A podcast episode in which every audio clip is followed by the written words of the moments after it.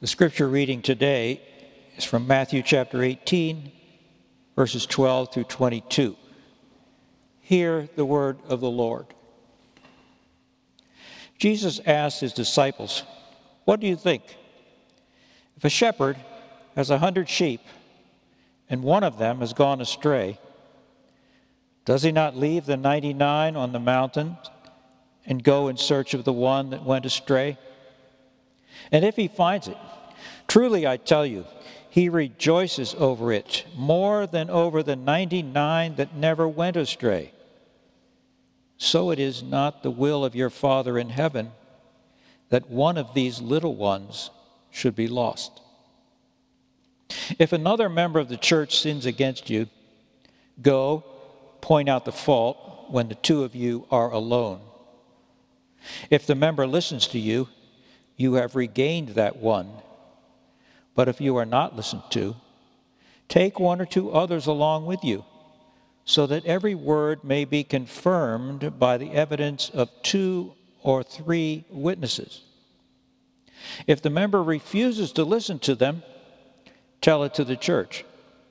And if the offender refuses to listen even to the church, let such a one be to you as a Gentile and the tax collector. Truly I tell you, whatever you bind on earth will be bound in heaven, and whatever you loose on earth will be loosed in heaven.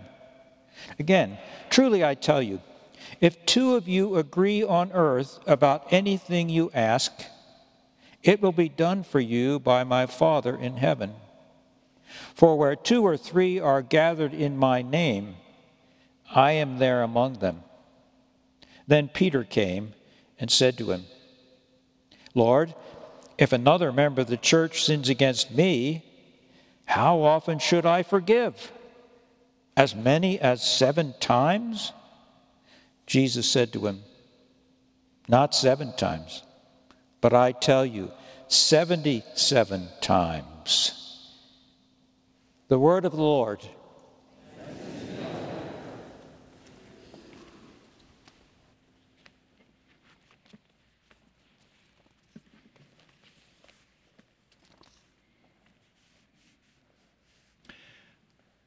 Let me read a few verses of scripture from Paul's letter to the Ephesians in the second chapter.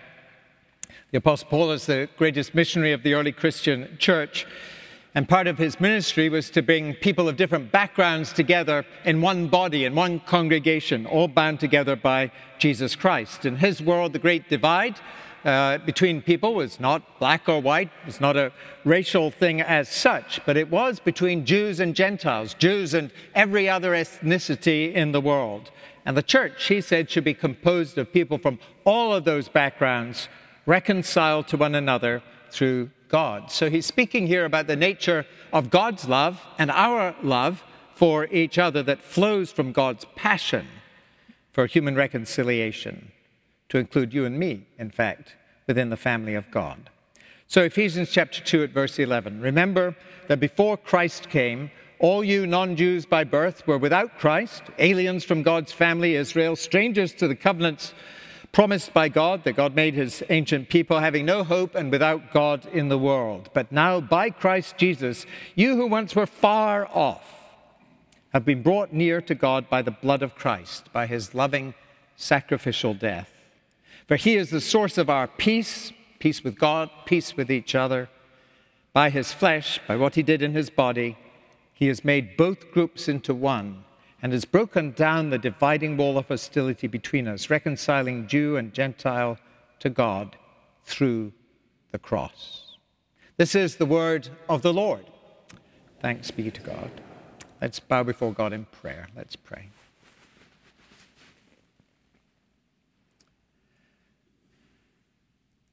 Holy God, in the stillness of this moment, we come before you hungering and thirsting for a word from you. Speak to us, we pray, through the word that we have read in Holy Scripture, through the life and the teaching of our Lord Jesus Christ, by the power of your Holy Spirit, that we might know this day that we have met with you and heard your word and have been given power to live lives that are changed For your sake and glory, we pray this. Amen. So, in our sermons in recent months, we have been focusing on what I've called contours of faith, basic Christian faith. And in recent weeks, we've been thinking about God as a God who speaks, God who reveals God's self and God's will to us. God does this through nature, God does this through scripture, God does this through the person of Jesus. This is what we've been looking at. And it's the person of Jesus and the revelation of God to us through the teaching of Jesus that I want us to think of today, and in particular, what Jesus says about love and the nature of love, Christian love, within our lives. This is the focus that I have in mind. 13 years ago, in an academic study called Souls in Transition The Religious and Spiritual Lives of Emerging Adults, Notre Dame sociologist Christian Smith wrote this stunning paragraph about the opinions of teenagers and 20 somethings whom he interviewed, an extensive number of them. He writes this He says, The majority of those interviewed stated that nobody has any natural or general responsibility or obligation to help other people. It's nice if people help others, but nobody has to. Taking care of other people in need is an individual's choice. If you want to do it, good. If not, that's up to you. Even when pressed about victims of natural disasters, political oppression, disabilities, fam- famines, floods, tsunamis, and so forth, no, they replied. If someone wants to help, then good for them. But nobody has to. Now, to me, this is a pretty stunning approach to life, and we might hope that it's exaggerated or theoretical, that in practice, in dire circumstances, that love actually would be shown by those who were interviewed here, if only as a matter of pragmatism, the golden rule, you know, someone needs to take care of me at some time, something's going to happen, I want somebody to be there for me, I'd better be in the business of doing that for somebody else uh, if that favor is ever going to be returned. So you might have a cynical way of explaining that, but that might be a reason to do it.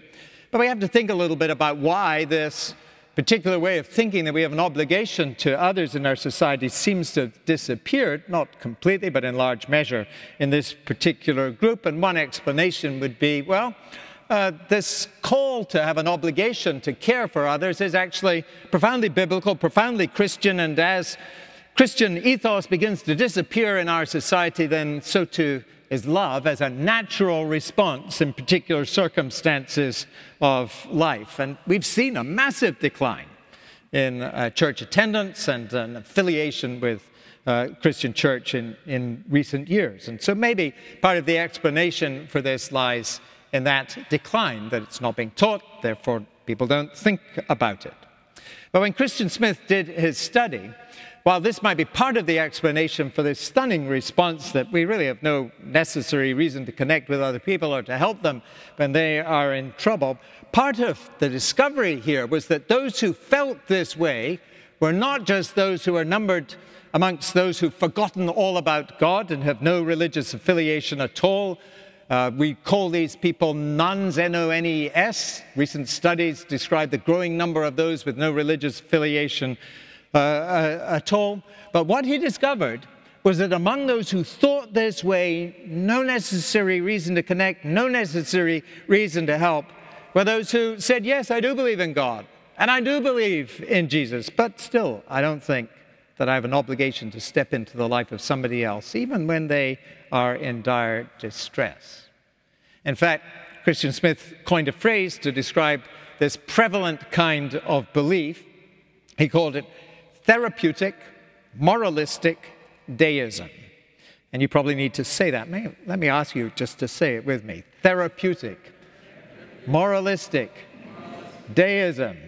Remember it because it's prevalent in our society. Therapeutic because the purpose of God is to sort of bring us comfort, to make life good for us no matter where we are in life, take away all the pain and the suffering and the trouble. Moralistic because, yes, we sort of believe that uh, God wants us to be good and will reward those who are generally good and nice people. And deistic or deism because, yeah, there is a God but this God is sort of out there, doesn't interfere too much in life. Don't really want this God to interfere too much in life. God is out there, is around about, so it's therapeutic, moralistic deism. And if we read the Bible, we'd have to admit there's a certain measure of truth in this understanding of God and in this approach to life. Because God certainly is way out there. I mean, all the way out there, God is out there. And God certainly does want us in a general sort of a way to be good and nice most of the time. And God is a rewarder of the faithful. The letter to the Hebrews spells that out quite specifically and absolutely wants to bring his comfort into our lives. God wants to bring us comfort and joy. But when we read the Bible a little bit more clearly, what we discover is that while this is the truth, it's not the whole truth and nothing but the truth. There's truth in this, but it's not the whole truth. In fact, I think it's a half truth, which is actually quite misleading at times and misses some things which are really important. One of those things that's missing is this that while God certainly wants to bring us comfort and joy, the fullness of that comfort and joy actually awaits us in heaven in the future.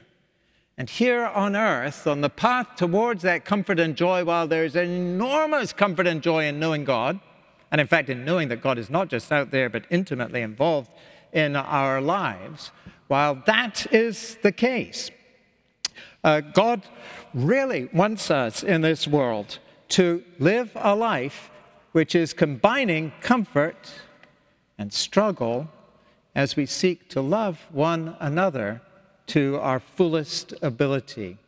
The timeline is such that we're not in heaven yet. We're here on earth, caught between heaven and earth. And the love and the path that God calls us to follow on is one, yes, of comfort and joy, but it's also, side by side with that, one of sacrificial love.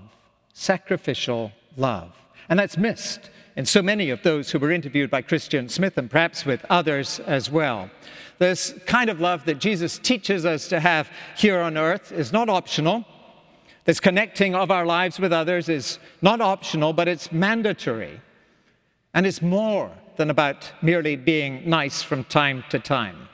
It involves, the more we read about Jesus and the stories that he tells, it involves being, at the very least, inconvenienced. If it doesn't involve suffering, it involves being inconvenienced again and again and again. But at times, actually, even though God wants to bring us comfort, the path towards that comfort will involve suffering. In a moment or two, we'll come to the communion table. And in the communion table, we have this illustration of the love that God has shown to us in Jesus Christ. And we will use these words that in his love, Jesus' body was broken for us, and his blood was shed for us. The love he shows to us cost something. And that's the kind of love that we've been called to show as well. Comfort, yes. God out there, yes. But actually, God in here who wants to lead us on a path which at times might be quite uncomfortable. Last week, for example, and I want to share uh, three incidents in the gospel accounts about this. Last week, I told the story of Jesus just a few hours before his arrest, trial, and crucifixion, washing his disciples' feet something that was, I think, profoundly uncomfortable. In washing Jesus' feet, he says to his disciples uh, that I've given you an example to follow. Indeed, it's not just an example which they could follow if they want to follow, but he says, I give you a new commandment that you love one another as I have loved you. And in the washing of feet, he gives, well, an illustration of the kind of love with which he has loved us. This scene where Jesus washes his disciples' feet just before his crucifixion and his death is in a place that we call the upper room. Sometimes, when there are paintings, some traditional paintings of this scene, there's sort of a halo around Jesus' head and around the heads of the disciples as if this was sort of holy and warm and kind of a cuddly atmosphere. But I think nothing could be further from the truth. When Jesus washed his disciples' feet, those feet would have smelled. They would have been dirty and in those days, they would have been sort of in the face of everyone as they uh, lounged on couches around the communion table. It wouldn't have been easy for Jesus to say, This is what I am going to do. And furthermore, I think Jesus could easily have said in his mind, and his heart at least, This isn't my job. It's their job. I'm their boss. If anybody should be washing feet, it should be them. But it was very clear that none of the disciples had any intention of entering into this inconvenient, uncomfortable act of washing the feet of those they had been with. Even though they'd been with Jesus, heard about love for two to three years at this particular time, and Jesus himself might have said, Why did I bother? I've been teaching about this, but nobody seems to, to get it, to give of themselves in any way. They just want the comfort, but not the discomfort of real love. And you add to that the fact that Jesus knew the future, that these very people around the table with him would, within a few hours, abandon him, leave him alone, so that he dies unjustly on a cross. You might well excuse Jesus if he were to say, I'm not going to wash their feet either. But the story tells us that he did this, that there seems to be no grudge, seems to be no resentment. Jesus decides, uncomfortable as it was, inconvenient as it was, to set an example and to wash his disciples' feet. Love involves, more often than not, discomfort and inconvenience. And yes, at times, real sacrifice. Or think of the story that Jesus tells in Matthew chapter 25.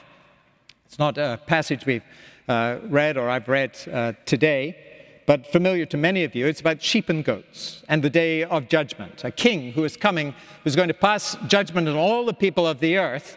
And the judgment, Jesus says, is based on the love and the connection that these people have with other people who, generally speaking, they, they don't really know.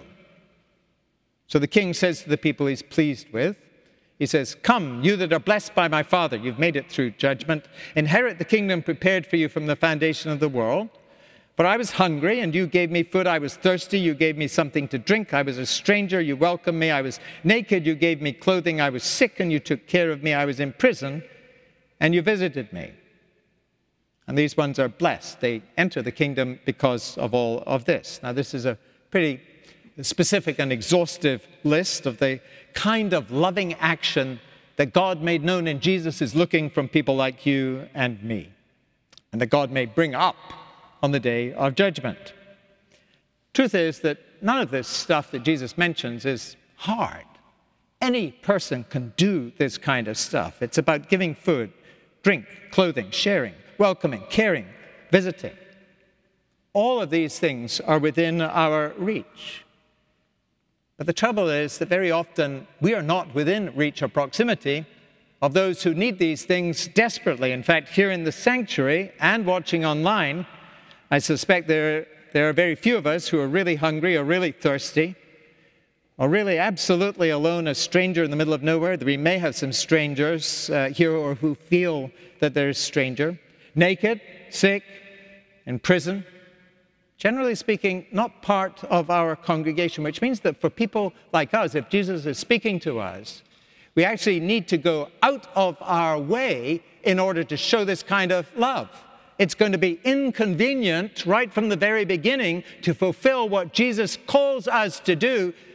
The topic that God is going to raise on the day of judgment to love in this kind of way. We will have to work at making those connections. We may have to change our plans and our schedules and our calendars and our friends.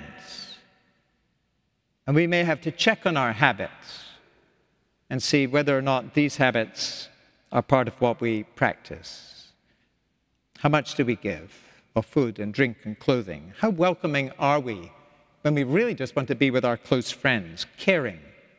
And those out of sight, out of mind, those in prison, ooh, when was the last time we did that kind of thing?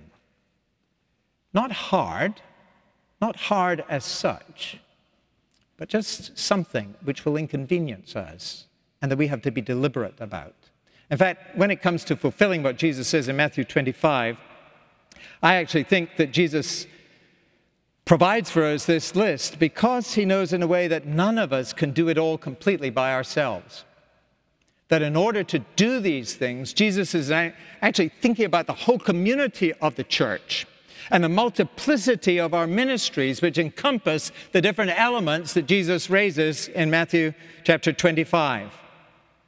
The part of the purpose of the church is to get organized so that those who are out of sight and out of mind are no longer out of sight or out of mind, so that constantly we are helping one another to reach out to those who might not normally cross our paths, but who need help desperately day in, day out. We need other people to do this. We need the church to do this. But then this raises something else which is inconvenient. The more people you get together to do this kind of thing, the more planning you need, the more organizational structure you need. You need somebody in the background who says, I don't want to be out on Wednesday night to plan what's going to happen so that we can minister to people in our city on a Saturday or on a Sunday, but I'm willing to do that because that must take place in the background. The more people who mobilize, the more chaos is likely to be unless somebody, in an act of love, I would suggest to you, spends their time organizing and planning and doing something, whether they feel like it or not, that will help people to fulfill what Jesus ultimately wants us to do. In fact, I think that organizing lies in the background of the parable and the story and the passage that we read as our scripture reading. It becomes explicit in the second part of that passage. If you turn in your bulletin to the passage, it's on page seven. But it's there implicitly in the story of the one lost sheep and the shepherd who goes looking for that one lost sheep. Let me read you again from this uh, passage uh, that we read uh, earlier from Matthew 18. What do you think? said Jesus. If a shepherd has a hundred sheep and one of them has gone astray, does he not leave the 99 on the mountains and go in search of the one that went astray? And if he finds it, truly I tell you, he rejoices over it more than over the 99 that never went astray.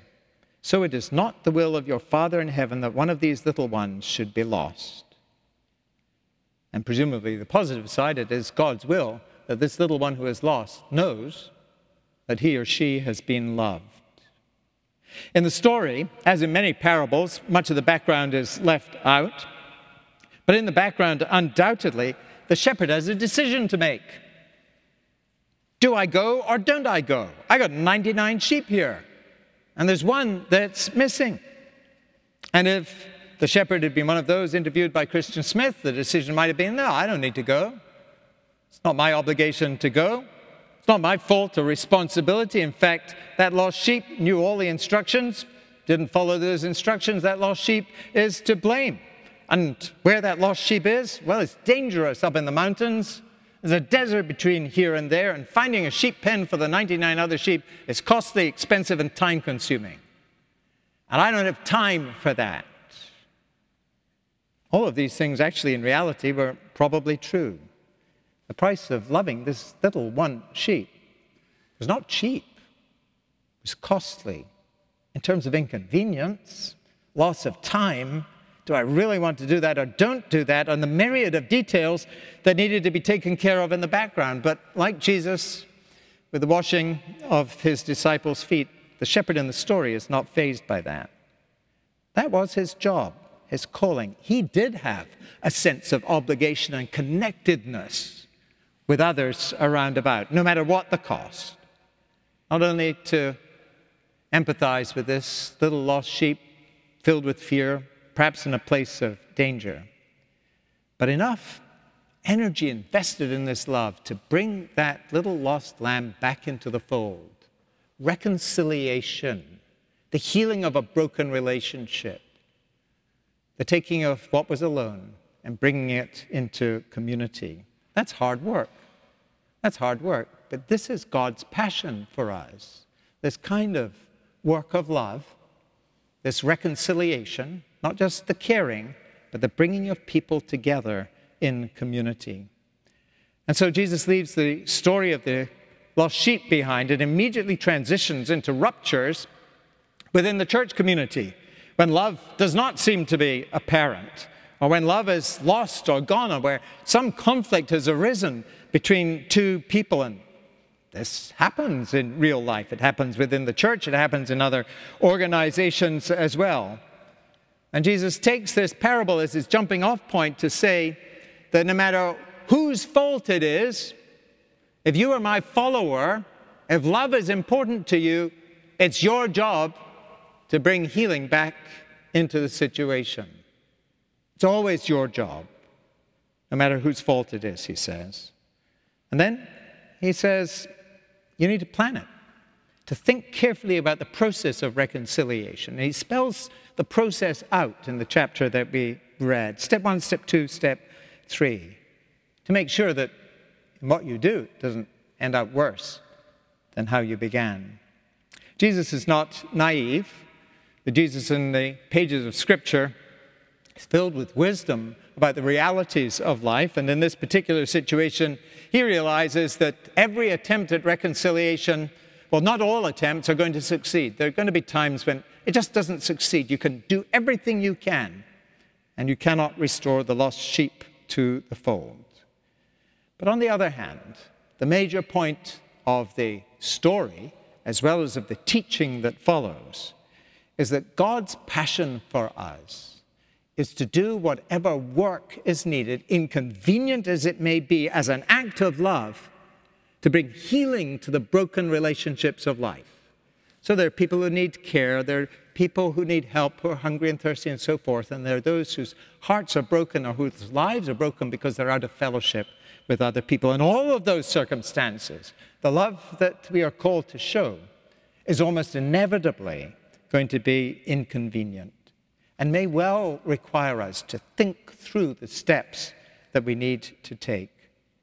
Listen again to the passage at verse 15. If another member of the church sins against you, it's their fault. Step one go.